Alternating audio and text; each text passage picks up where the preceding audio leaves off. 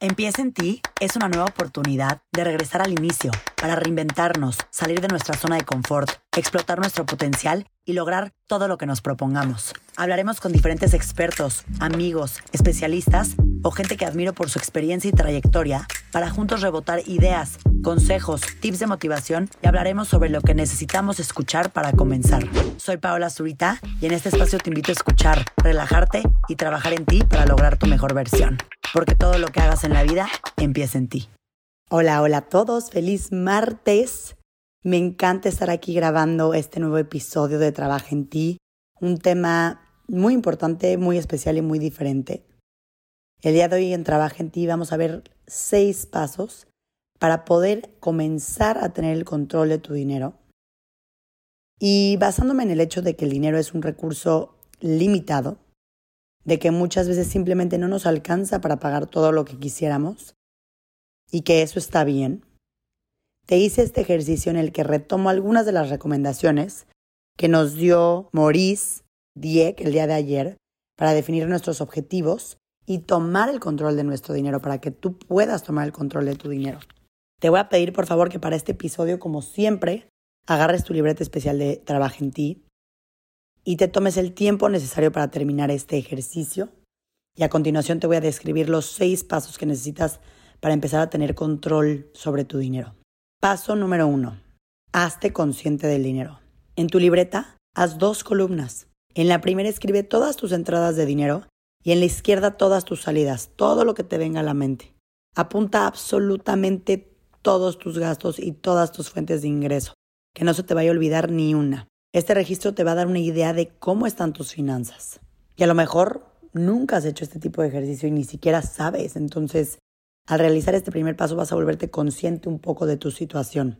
Paso número 2. Cuestiónate cómo estás manejando tu dinero.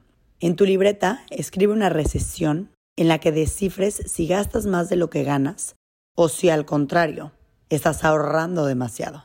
Acuérdate que como todo, la clave está en encontrar un buen balance. Tómate unos segundos, unos minutos para contestar este segundo paso. ¿Qué está pasando basándote en el ejercicio que realizaste en el paso 1. Paso número 3. Retira o domicilia una cantidad específica. Escoge en dónde vas a ahorrar. En el banco, en un fondo de inversión, en donde tú quieras. Eso me da igual, simplemente escoge dónde. Define un número automático que se guarde en una cuenta. Esto te va a ayudar, esto te va a simplificar la tarea de ahorrar, ya que como dice Maurice, no es lo que ganes, sino lo que te queda. Acuérdense que para este paso, el humano, nosotros, yo, ustedes, lo que entra nos los vamos a gastar.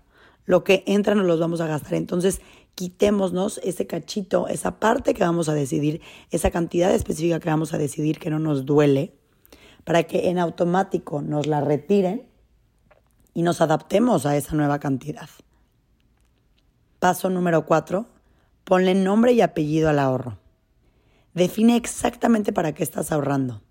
En tu libreta escribe tu sueño, el plan para lograrlo y cuánto dinero necesitas. Esto hará que sea muchísimo más tangible y aterrizado y cada vez que recuerdes el por qué estás ahorrando, esto te venga a la mente. No necesariamente tiene que ser una cosa, simplemente puede ser seguridad para el futuro, lo que cada quien quiera, pero ponle un nombre. Puedes ponerle simplemente la palabra paz, pero para que lo recuerdes por siempre. Paso número 6 y último, gasta en lo que te dé valor. Una vez que ahorres entre 20 y 30% de lo que ganes, gasta el resto de tu dinero en lo que te haga feliz, en las cosas que te aporten algo en la vida.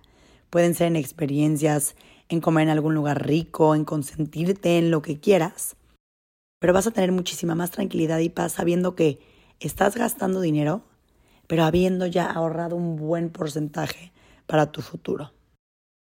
Si escuchaste este episodio y si escuchaste el episodio del día de ayer, es momento de aprender y probar. Si esto es algo que ya haces en tu vida, continúa haciéndolo y toma cualquier consejo o tip que te haya servido del episodio del día de ayer.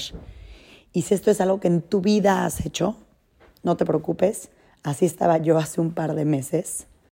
Así que te recomiendo simplemente comenzar.